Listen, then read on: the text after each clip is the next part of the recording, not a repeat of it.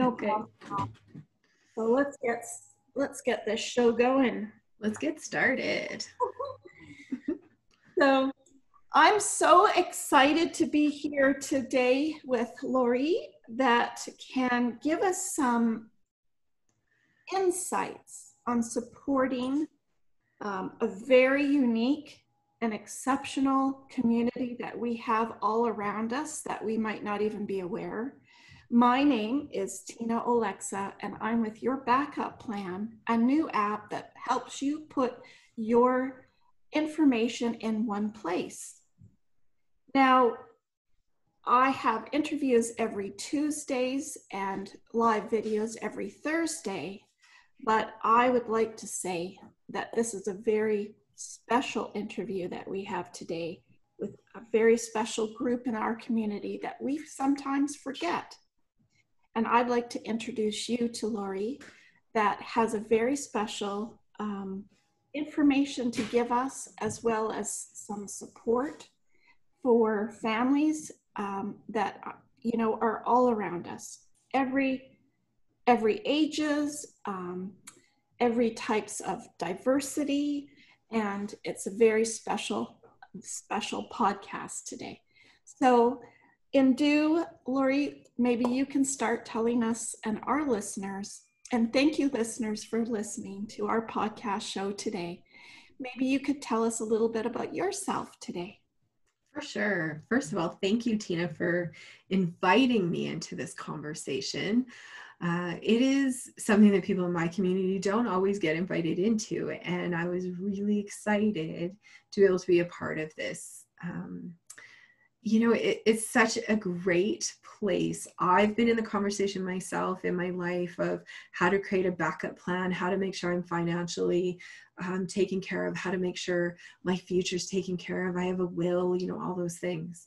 Uh, but when you add in the conversation of people in our community, like you said, that have very diverse needs, whether we're talking about people with um, intellectual diversity or we're talking about people with um, physical diversity or you know we've even talked a bit in the preamble about uh, you know people that maybe get sick and aren't able to take care of themselves um, i have this very great unique perspective because i am so lucky to be the mother of an amazing young woman who shines her light with Down syndrome in this world.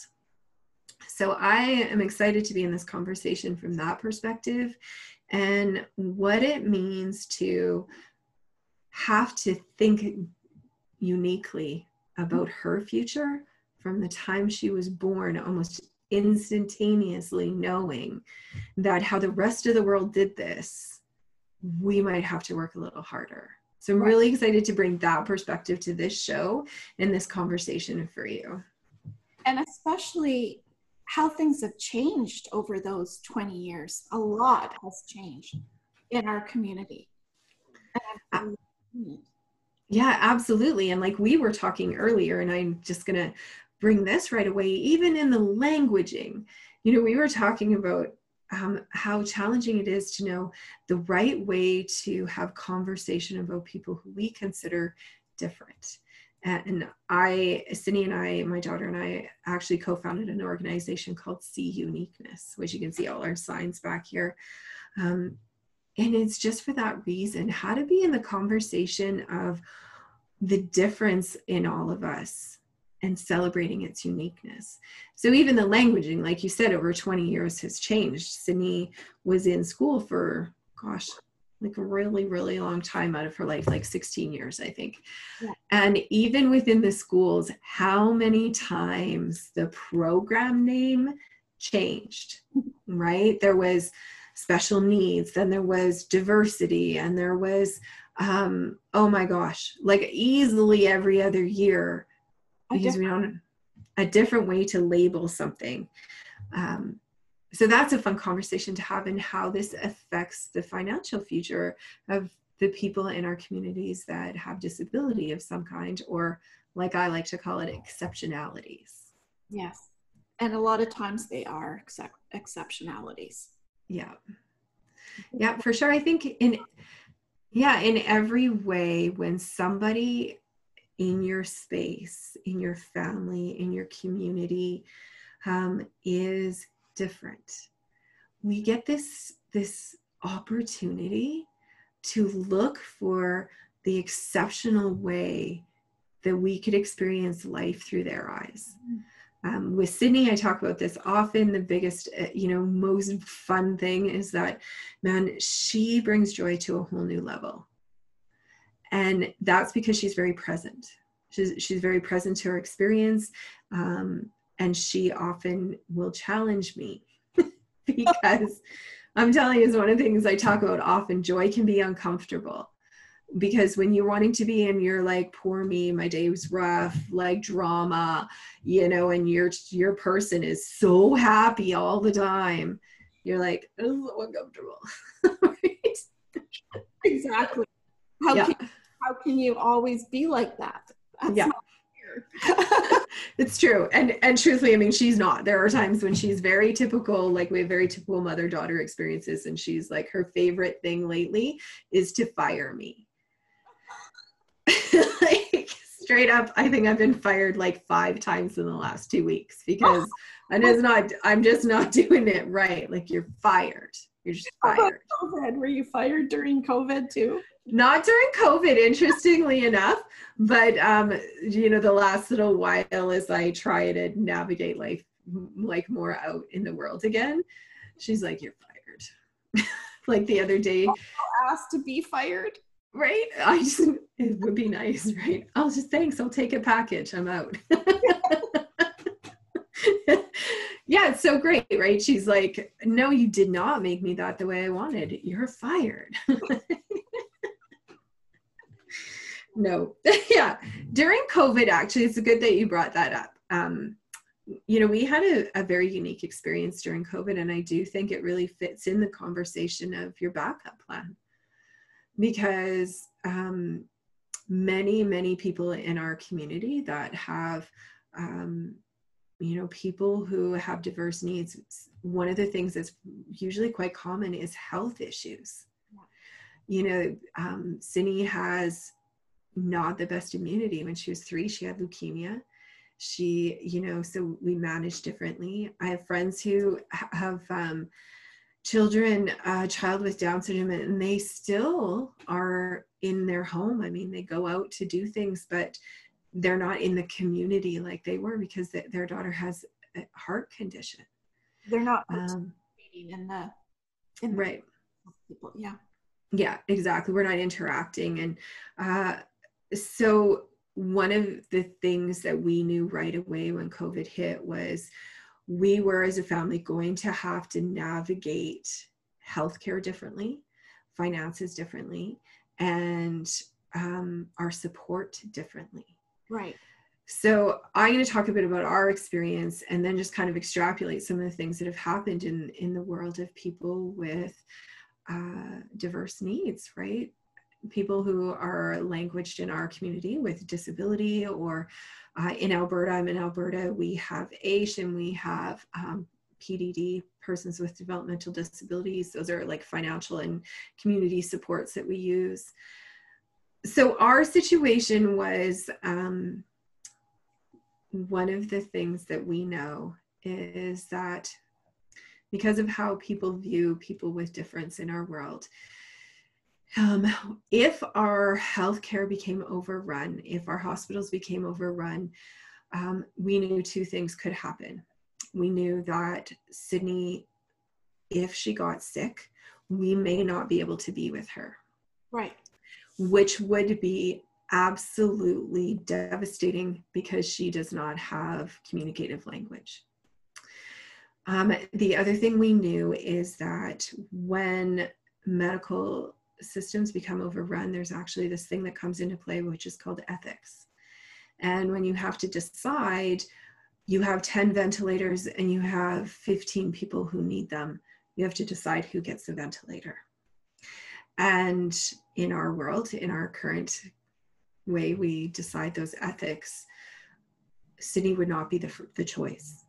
We, we knew that, and we actually received documentation from one of our. Uh, uh, like our Alberta Health places. There was an actual documentation that in H1N1 and SARS, people who live in the world with disability are not chosen always.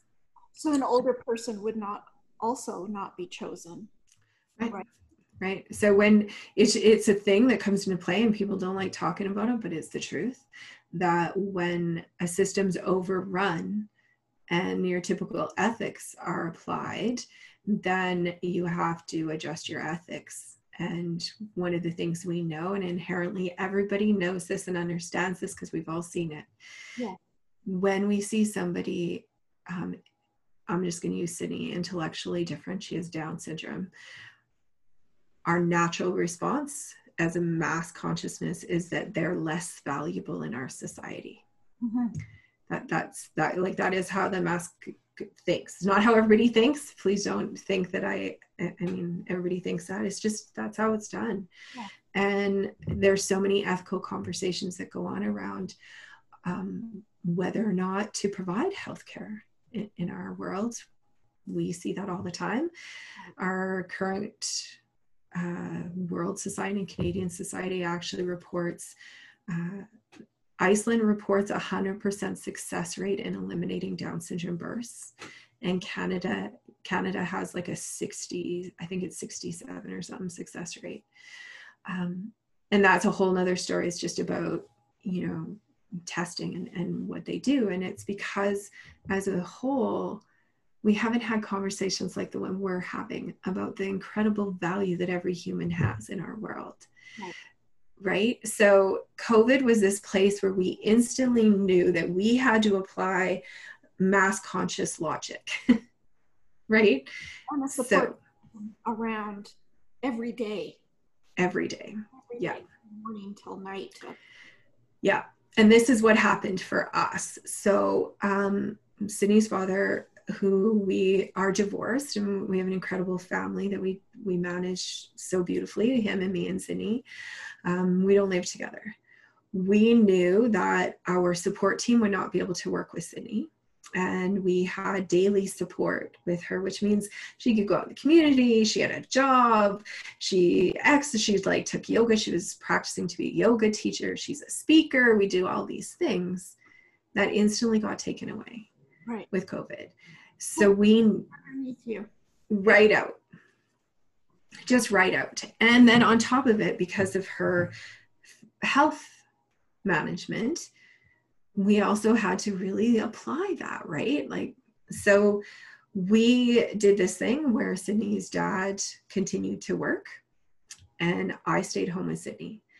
So for 60, 60 nights, 60 days, it was us and he would go and get our groceries and he'd bring them to the door we had you know friends that would sit on the across the driveway from me um, but sydney sydney didn't see her friends sydney didn't see her family she didn't hug her dad for like 50 days um, the mental well-being just plummeted right. uh, and, and we have a understand.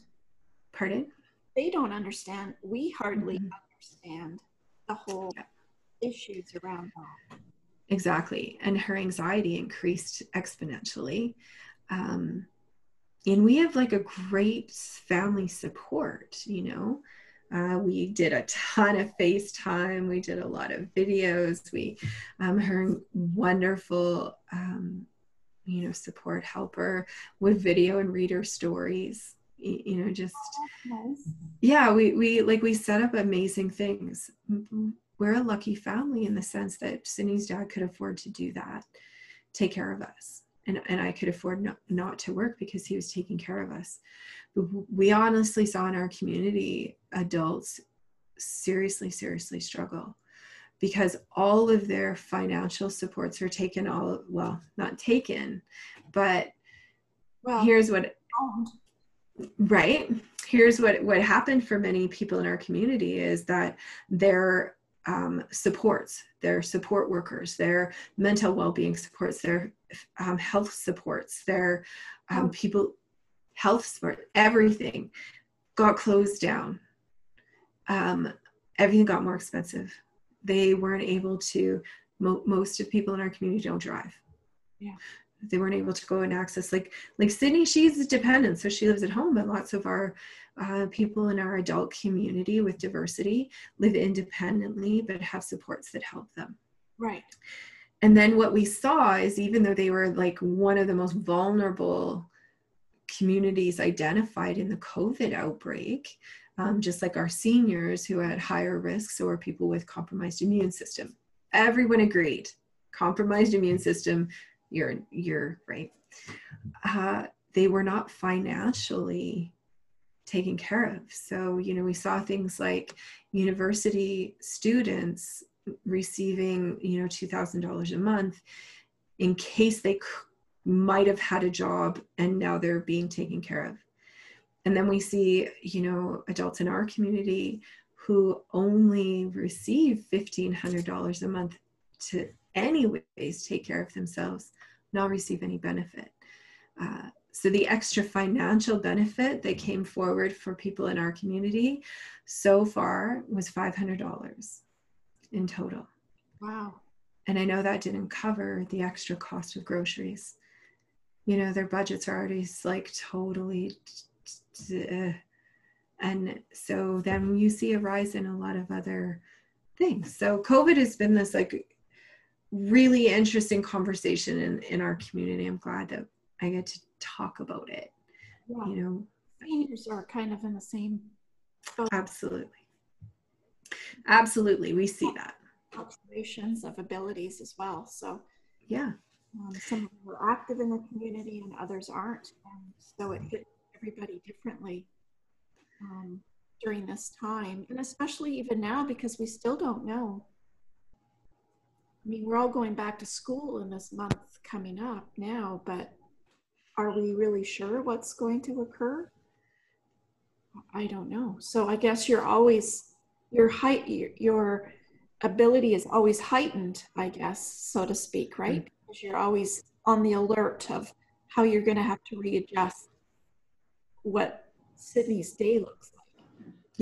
exactly that's exactly what's happening and you know we're we're excited right now because it- we were able to bring her a wonderful support pe- team back um, and one that we are having to adjust because our needs are different now right um, she's not going to be going to work she's not going to be going to school well she's graduated oh you can hear her she just got home um, she's not going I don't know if you guys can hear her. I can hear her in my ear set. Um, you know, she's not, she's not going to be able to go to the library. She's not going to be able to go swimming. She's not going to be able to do those things, right? Right. So we we have to look at that differently, for sure. Same interaction, and she still needs the same exercise, and she still needs people.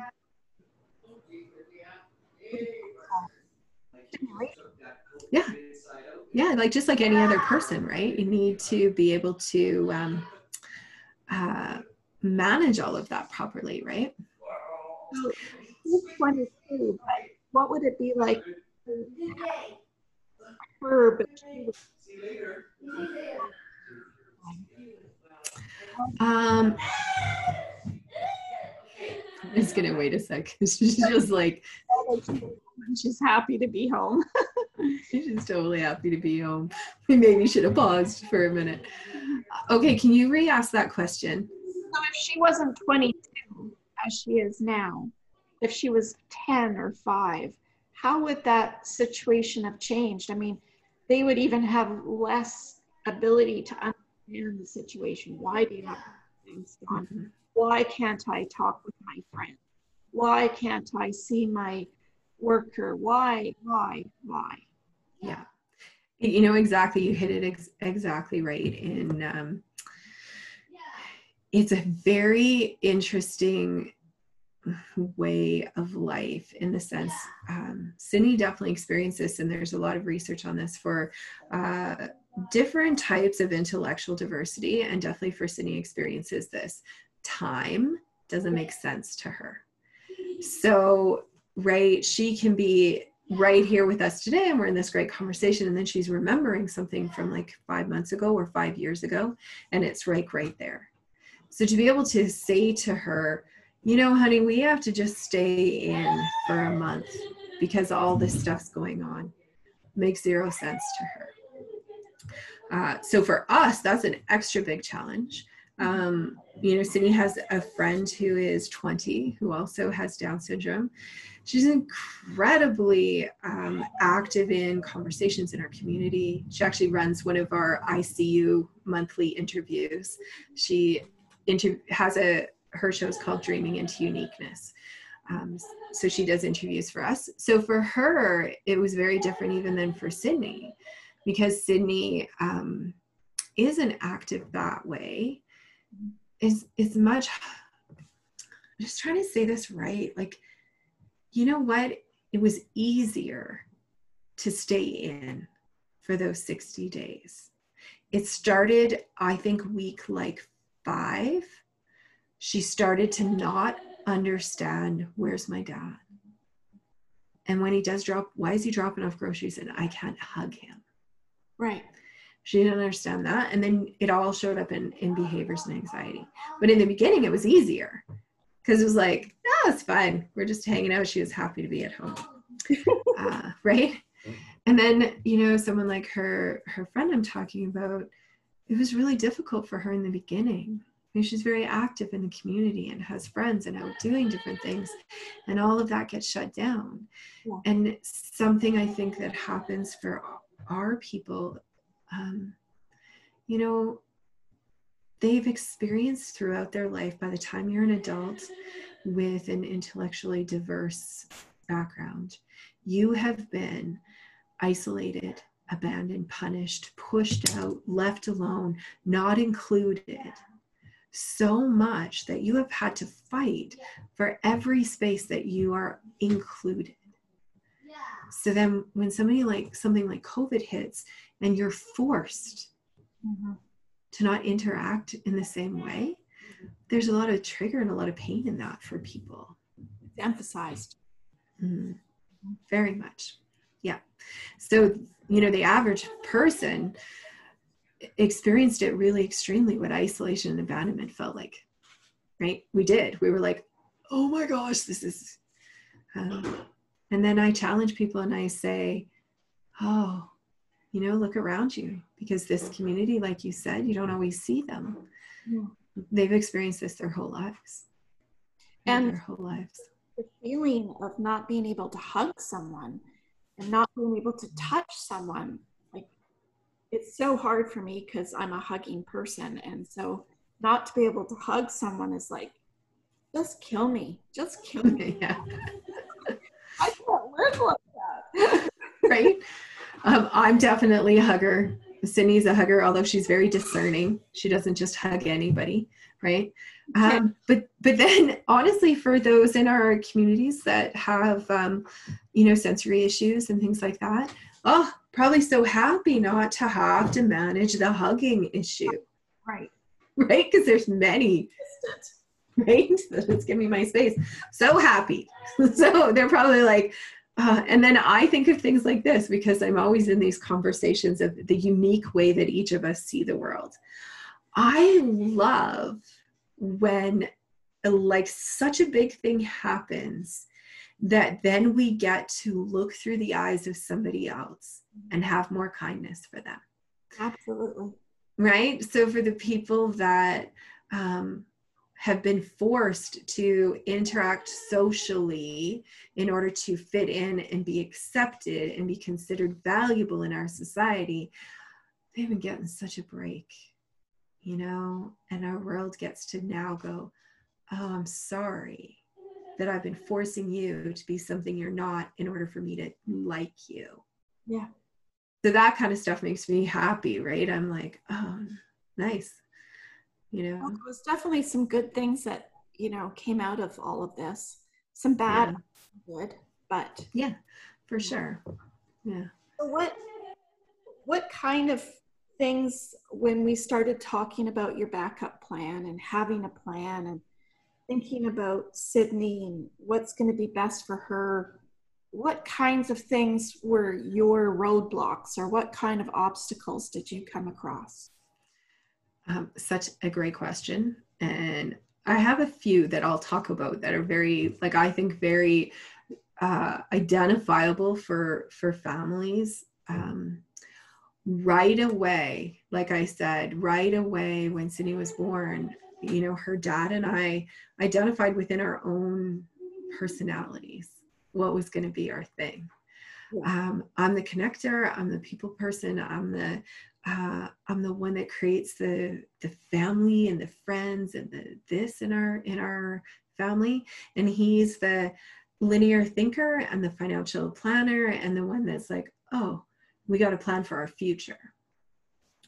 So right away, both of us identified within ourselves, oh, this isn't going to look the same. We're going to have to work really hard right? Um, so for him, I think his space really quickly was I'm gonna have to create a financial future for her that lasts after I'm gone. Right. And he identified that really early in her life. I did not. I honestly, I did not. That came later for me. I was focused on um, what it means to fit in, what it means to be loved, what it means to be accepted. Right. Right. But I could also see as a mom, Hmm.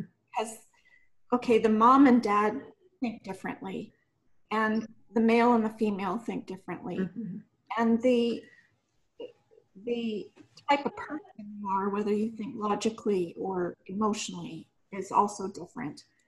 Um, but my, I guess the hard question for me is the first thing as a mom that you would draw get drawn to and try to figure out for yourself is well who's going to look after her as well as i do who's Yeah. going to make sure she feels those things and she's emotionally stable and that she's caring and loving and kind and you know like we just think strangely outside the box whereas the other person's thinking okay how much money do i need from now till she's 20 and then how much money do I need after and then when I'm gone? Right. So beautiful. Like honestly, just and I'm so grateful that um, her dad and I are still always in conversation, even though you know our family looks different now. Um, but it is really beautiful, and uh, like you identified, yeah, and like you identified, it also depends on how you see the world. And you know, um, there's moms that see very linear. There's dads that see very like flowing, and definitely for me, I know that the things I had the most concern about was her well being. Like you said, who's going to love her like I do?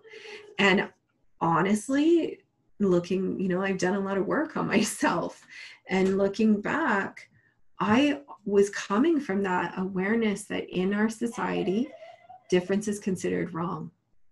And in that wrongness comes isolation and punishment and abandonment and Isolation. harm harm like like and it's because i knew that that's how i had lived in the world and seen in the world and i had never known how to be with somebody that was considered disabled or handicapped then or however we language that i wasn't i didn't know how to i didn't choose it in my mind right i didn't i didn't choose this i i didn't go to school to learn how to do this i, didn't- I don't and so then what happened to me is I also had to then deal with my beliefs that had been created my entire life about what is acceptable and not acceptable.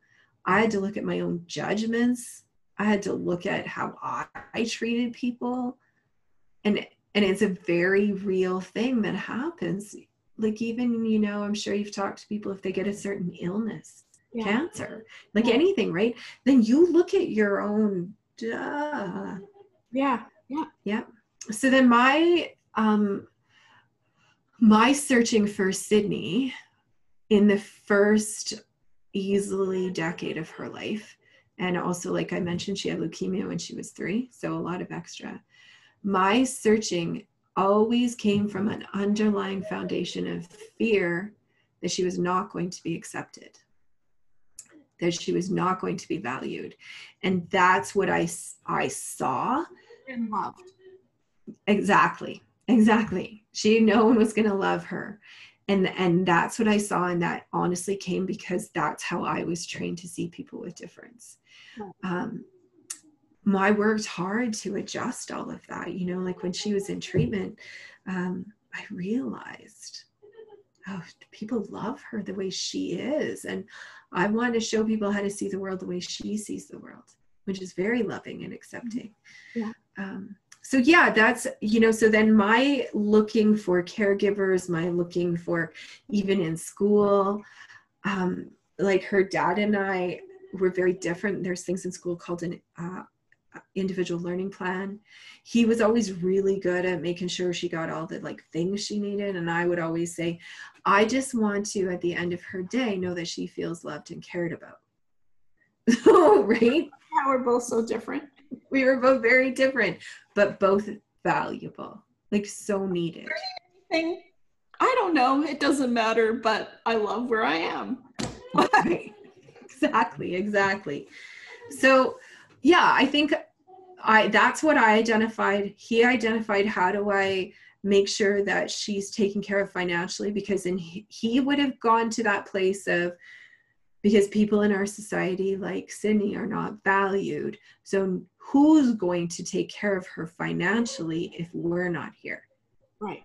and that's reasonable like we just talked about with covid you know our people that are supported with um, aish or pdd did not receive extra even though they were the most vulnerable in that most vulnerable with our seniors Yeah. they did not receive extra financial support but everybody else w- had access to that And Um, even just not monetary support, but just support in general.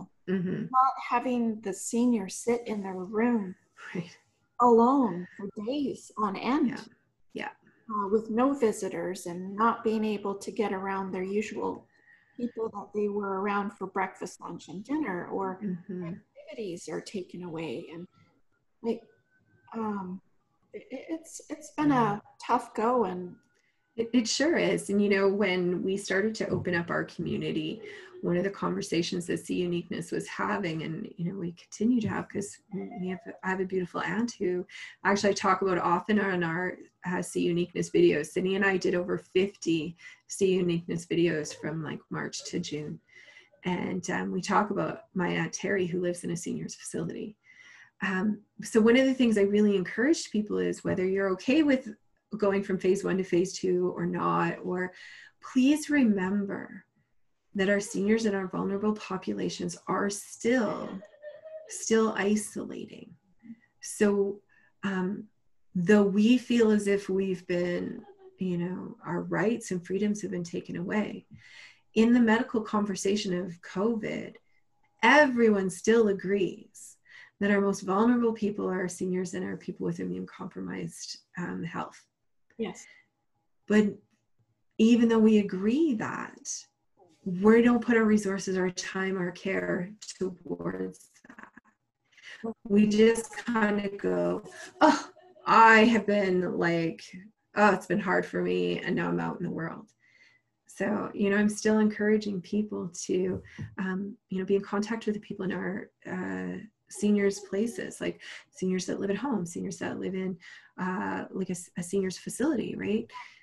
let's be let's be talking with them let's let's create things let's not forget right that they're still doing that thing or like i said this friend that i have who has a, a little one with a heart condition those people are still doing the thing to take care of their their people and their families and yeah trying to make things work through yeah trying to yeah trying to make things work i saw another uh, friend of ours looking for like we have now some support that comes into the home and now they have to look in a whole different way so the requirements were things like um, you can't have a really big social life because we've been isolating for five months yeah um, it's probably better if you don't have a family at home because that contaminates our space. Um, so now even the the process of finding eligible loving care support becomes even more yes because you got to up the game. You got to be like, okay, we don't talk to, we don't go out and go in groups, and you can't either. Right, because you're telling them what they can do on their time off. Mhm. So that narrows, even narrows further our abilities to find loving people to, you know, have that social space for for people. Yeah. Yeah. Um, what um, now with your backup plan? Um, I mean, the usual kind of family. Today we got to talk to to you and your diverse family as not only do you have Sydney at home, and she's 22 with different kind of abilities than say a five year old, Yeah. Um, and so a- and needs as well. Yeah. They they have needs. Yeah. Um, but you're divorced. So that brings a whole other game into this as well. Because if you had more children and um, and Sydney, then that would also bring a different complement to the house too, because you're bringing more people home and you're you're gonna have to isolate everybody. Yeah. It is so interesting, right? I, I I love that our family has so many different ways to be in the conversation of celebrating uniqueness because we really do see uniqueness in all of us. So just, you know, to kind of put it in perspective for people.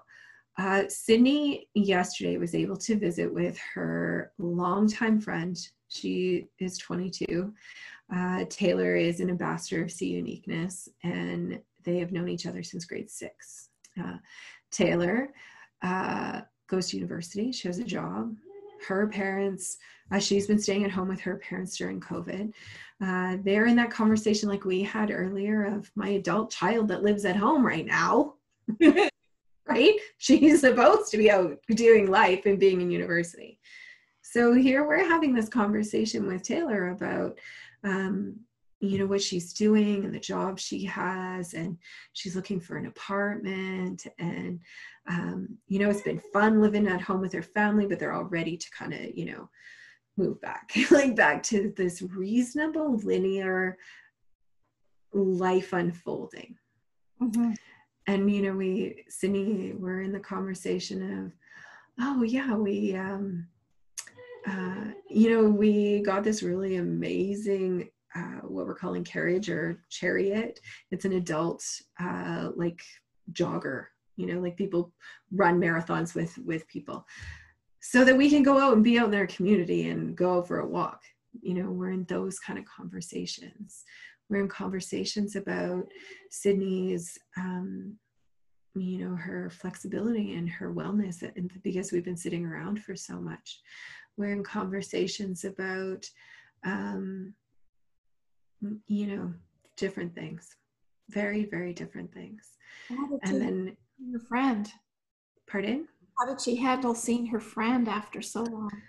Well, I do have to tell you, these are one of those places where she was like, You're fired to me because I was so excited to see Taylor. then I was like, "La, la, la, la, la, and tell me all about your life. And Sydney was finally like, Okay, yeah, you like it out. This is she was very excited, like, very, very excited because for her, she's in that place of like, Why did they leave? Where'd they go? Why Yeah. can't I see them? They, like, it doesn't make any sense, right? um so yeah and then managing it uh, like how love like love we have a very unique family situation Uh, like i said we're divorced but we were at sydney's dad's house having a visit with sydney's friend all of us um for us that's just been how we've been able to figure it out and manage it um i can't speak too much honestly to different situation because i don't know uh, too many families that are divorced and have the same type of situation that I do, but I can tell you, I bet it would be very, very complicated, Yes. very complicated. And one of one of the issues I know you and I had talked about when we first connected was guardianship. Mm-hmm. So this gets really complicated. Um, Because you have I about who would she be with? mhm, Full time, part time, mhm. all that. all of that. So in a regular divorce situation, we had to do that. We got separated. Cindy was 10. She's 22 now. And, um, but more impactful for me than even figuring that out through divorce was guardianship. So people don't understand this, but in our country, no matter your ability or or diversity, when you turn 18, you're you're legally able to take care of yourself and you're considered independent. Right. Whether you are or So- not. whether you are or not. So then there's this process. And I was horrified to understand that I was going to have to, as a family, we were going to have to apply and prove that we should continue to take care of Sydney. Um, for her financially and um, like as like guardians. I was horrified at first. Like it's one of those things that you know in our community I can talk about. I was like shocked out of my mind. I'm like, how is this even possible? We had to like, like, like there's legal things and all this, and to really work to understand that there's lots of people in our community who are not cared for properly. Right. So there's all these lovely things in place to make sure that no one's harmed. Um, but as a parent, you know, of a child who is going to be dependent her whole life, that one kicked me. Like, I was like, what do you mean? I have to prove that I'm her mom and I love her and I'm going to love her forever. Um, so that that process, like you know, we talked about the difference between me and her dad. Um, thank thank the lord every day that he is who he is and he just took that and managed it uh, and this is where Education. mhm, You have that ability to have, I mean, thank goodness for that. thank goodness Uh, seriously like it was so hard uh, and you know what he tried on his own for a year to go through the process of the guardianship and the um, y- you know because there's options in our world you can get a lawyer you can do it yourself most people can't afford a lawyer most people uh, like not most people but many people are not in the financial situation as it is people with um, diverse needs it's usually more expensive Right. right It's more- medical more complications more things you got to do more things education uh, social medical all of it m- m- more expensive many people in our community are already looking for community supports for for stuff and then you got to go through this guardianship process dean worked on it for a year wow. on his own, trying to get all the paperwork, go to the right organizations, do the right things. There's you got to do this one first, and then this one first, and then this one first. And finally, he just said, I'm, I got, I'm going to get a lawyer. I got to get a lawyer because it's too much. It's too much, right? Um, and so grateful that we had financial plan. He had a financial plan that allowed us to do that. Um, so we were very lucky. This one, we were very lucky. Our doctor was able to really help us fill out the paperwork in such a way that we never have to reapply. Because that's the other thing. Once you become guardian and financial guardian of somebody, you have to reapply So that's good information for listeners. very much.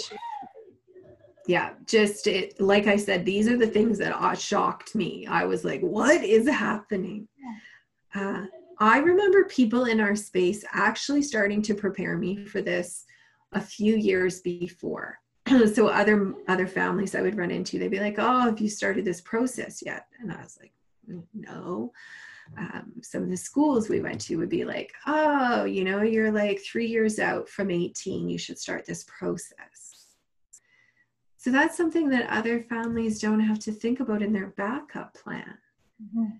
that it's going to take you a year.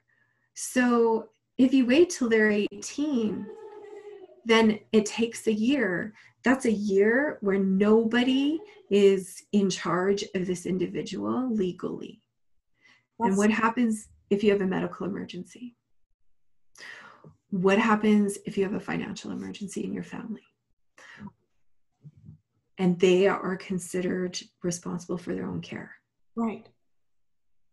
Like, just the thought of that, just the thought, and it happens, right? Where, Yeah. yeah, what if you have a medical emergency and the doctors don't recognize that you're the guardian Mm-hmm. And the voice. and the voice and you have the right to say no she no you're not doing that procedure or yes do that procedure what Right.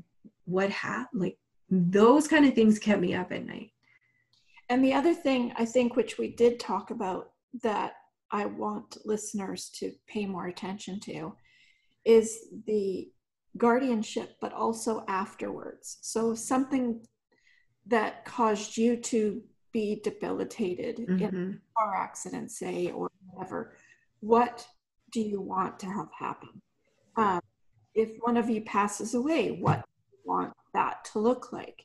And how can you create that space or that visualization that you want it to look like? How can you create it now so you're prepared in case of it? Because it goes back to my original videos all the time, and I say it every single podcast be prepared for what might occur because you know something will and you know something will happen you just don't know what or when Yeah. I, I, I have that as my tag and my motto because that and and because your sis- your family is so complex now it just you have the same questions as everybody else but you have the different solutions so we need to look at those solutions. And I remember the first time when I spoke to you, we talked about, well, if something did happen to you, Lori, what would you want that to look like? Who would you want Sydney to be with 100%, seven days a week, 24 hours a day? And who would you want to be there as a friend or a person that they feel comfortable with? because there's different people for different situations and it's important not just to pick one person Yeah, absolutely. It's such a valuable conversation, and it is one we're having in a different way now. Um, because that's another fear that we have is what happens when we're gone? Yeah. What happens when we're, who's going to be taking care of her? Who's going to, you know, who's going to do that? And it's something that I really want to invite families in this situation move through your fear find somebody find somebody like tina find somebody like the backup plan find the, the people that will help you move through your fears of avoiding it Yeah. because like happened to me a few years ago i had a serious car accident and thank goodness we have like people in place and and the family that we have but it just solidifies this thing of oh my gosh what if Yeah. because if you don't have all of that laid out and described and planned for the situations that our individuals with diverse needs can end up in are very very scary yes very scary and we've seen this like we ta- started talking with covid we've seen this with covid with our seniors there are facilities around this country who did not value those beautiful s- souls in our community or our elders, and they are not being well taken care of. We see this all the time in our communities where um, the wrong people are in charge of taking care of someone, and they see someone like Sydney as being um, less than and not valuable. So, just really, I encourage and invite people to look for people like yourself and the places that can help you not only do the um, this task is required. We need to apply for guardianship. We need to apply for financial planning for the future. We need to, like right now in the guardianship conversation, Dean recently talked to his lawyer, and we are now actually even changing the languaging Oh, to say, yeah, just really to say that if something happens to the to him and I'm not there, that a family member or friend of the family is able to and we desire them to apply for guardianship. Because it's you just assume that that's going to happen. But if you don't have that languaging in there, anyone can apply or this the government social services take over and decide That's right. And I wanted to bring that up because even any sort of family situation, if you don't have a will, the government then steps in and decides that for you. Who are your children going to be with? Do you want to make that kind of choice? Yeah. I'm all about okay, here's what we need to look at. Here are some possible solutions. You just need to pick which one suits you best. I love that. And it- you know, Tina, it also helps people manage through their fears because every parent has a fear that their child's not going to be taken care of.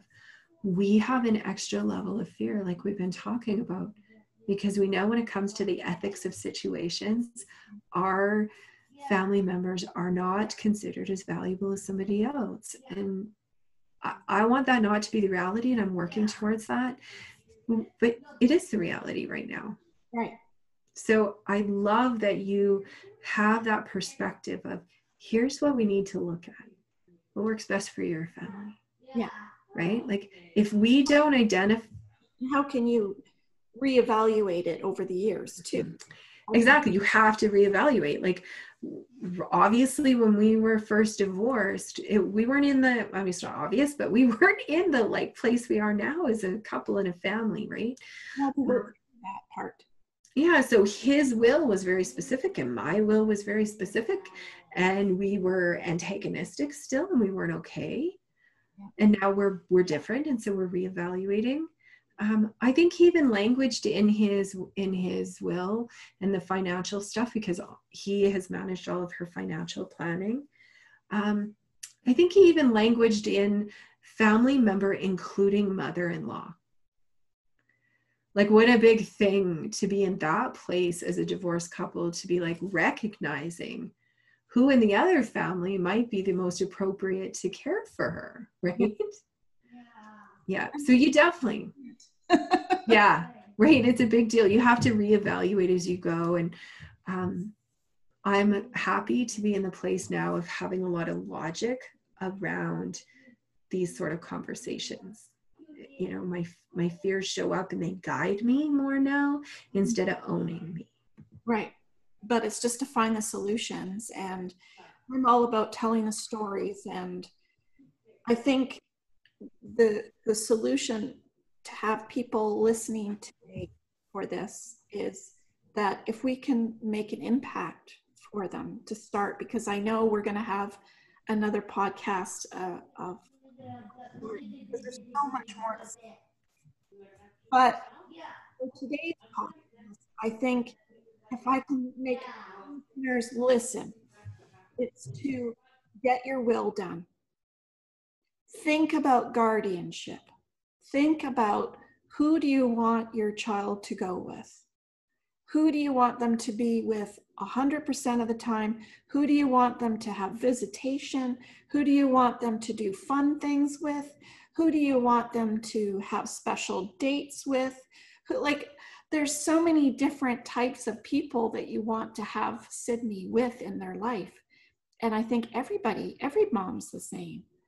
And we just want them to be happy and loved. And I think a trust, I, I know in British Columbia, in Canada, I don't know what it's like in every province and every state, but to definitely research and look at a trust enables you to put your contents of your financial wealth, your properties, your assets, your investments into a trust, which will then enable Sydney to then have access to through a financial um, management, through a system where you uh, someone manages it for her.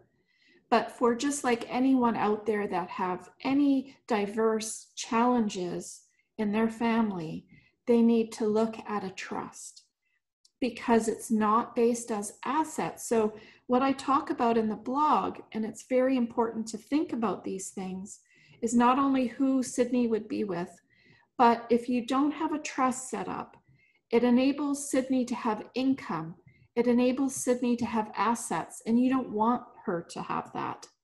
If you want to have uh, her to be part of disability programs in the community, if you want her to have a disability pension or an income of sorts, if you want her to have access to some, maybe COVID had some sort of income or, or you know, in each province and state and, and country, it's different. But if there's anything out there for her, she would not have access to if she was given income of wealth and assets if someone passed away. So it's really important that we set it up as a trust because the trust is like an open box that you dump things into, you dump your property into, you dump your investments into, and then it's it's put the lid on it.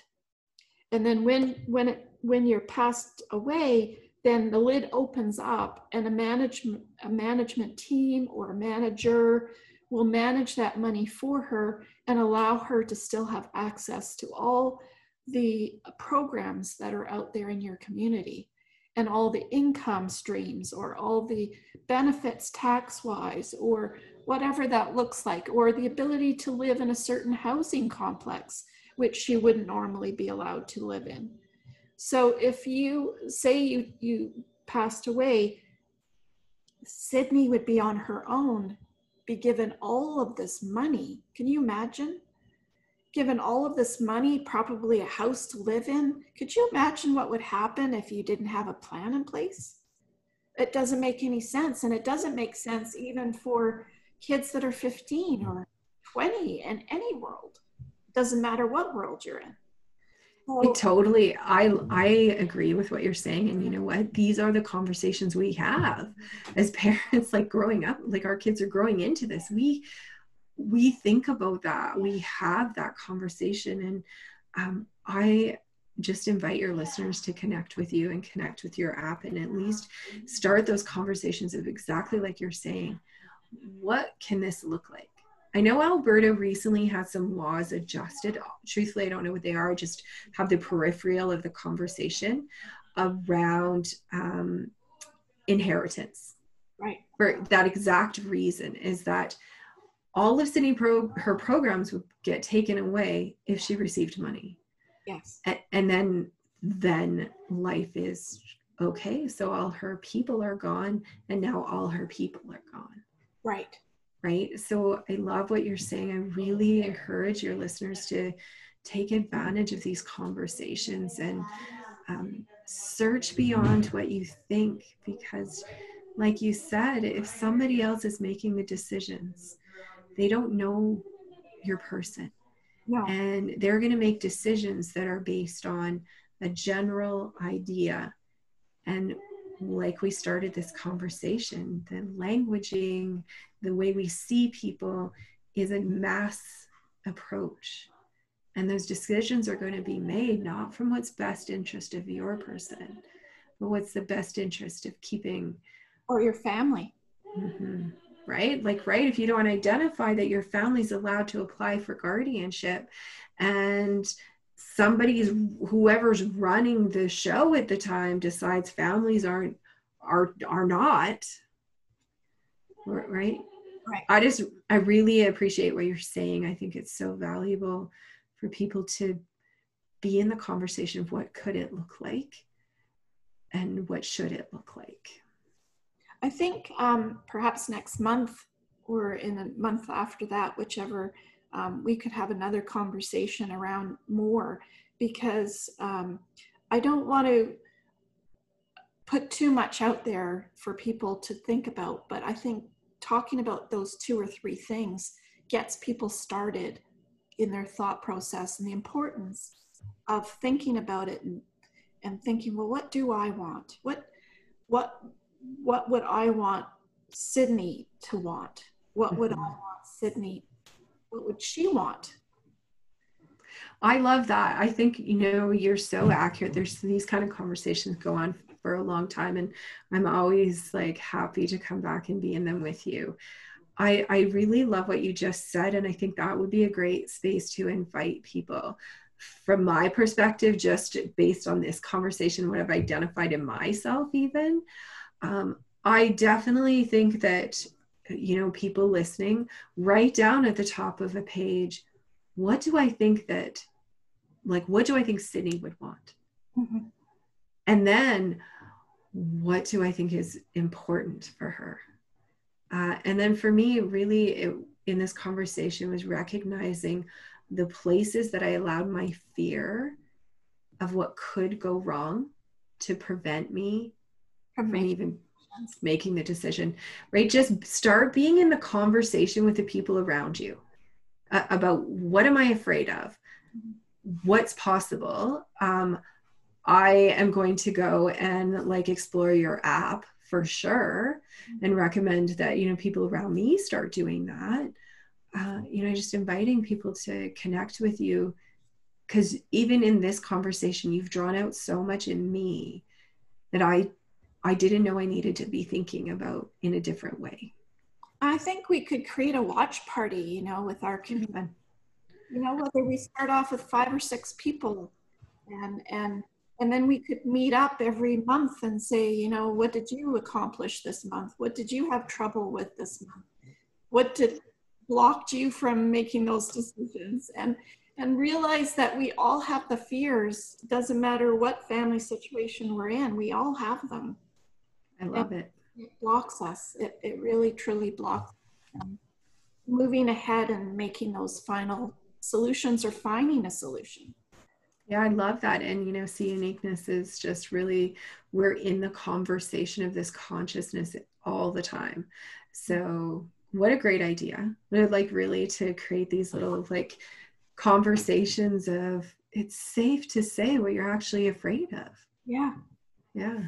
and and put it out there to the group and and they'll probably say yeah me too and me too and me too Yeah, yeah for sure. no that sounds uh, that sounds awesome and I, I appreciate you so much we've talked about you know probably a lot for people to you know take in for this session anyways and i know we're going to have a lot more of them and i really think we should have a watch party and and have a have a real fun time of a group of people with the same kind of likes and and situations and if any listeners out there want to become part of this party we can um, put the link down below as well as in our facebook group so please join like and share and subscribe to uh, your backup plan and um, if you have any suggestions that you would like to see differently or added to um, but I know, Lori, that will definitely be in next month's, uh, we'll continue our conversation and add to it because there's more steps to this planning. You know, it doesn't just stop there. Um, for sure. and, um, and difficulties, it might be money, but you know, I always look at it like this there's always a solution. And if you need um, a solution to fit somewhere, you find. I I truly believe that. So we'll we'll find solutions whether it's through me or through our group or or um, you know it could be an aunt or an uncle that you were seeing something happen um, and it might awaken you to to get going on your own plan. I, I love the way that you you see the world and i love that you bring such heart and intuition into this and um, yeah I, you know i just really encourage everybody to check out your backup plan Thank you. and yeah let's be in that conversation because so fun i i you know to hear what other people are thinking and feeling and Thank you for having me. Thank you for allowing me to share from our perspective, my perspective, this unique way that our life unfolds. Yes, especially during this time. Really Yeah. important. Well, I really appreciate it, and uh, we'll be doing a lot more together. I can see that in the future. And really appreciate your words of wisdom in your own life and your journey that you've had. And I know you can help other people. So we'll be talking more. Thank you. Thanks so much. Say hi to Sydney. She I can't sure will. back here, but say hi to her for us, and and uh, that we'll be talking again soon. All right. Thank you. Thanks so much. Thanks again. Thanks everybody for coming. I'll talk to everyone soon. I know um, I hope that you can like, share, and subscribe to our channels Facebook, Instagram, and YouTube, and our weekly podcast. Thank you again for coming out, and uh, appreciate all our listeners and all our likes and subscribes to get it out there to people to hear our support, our fears, our desires, and our solutions. So thanks again for coming, and thanks, Lori, for, for being here today. Thank you. Thanks, everybody. Bye.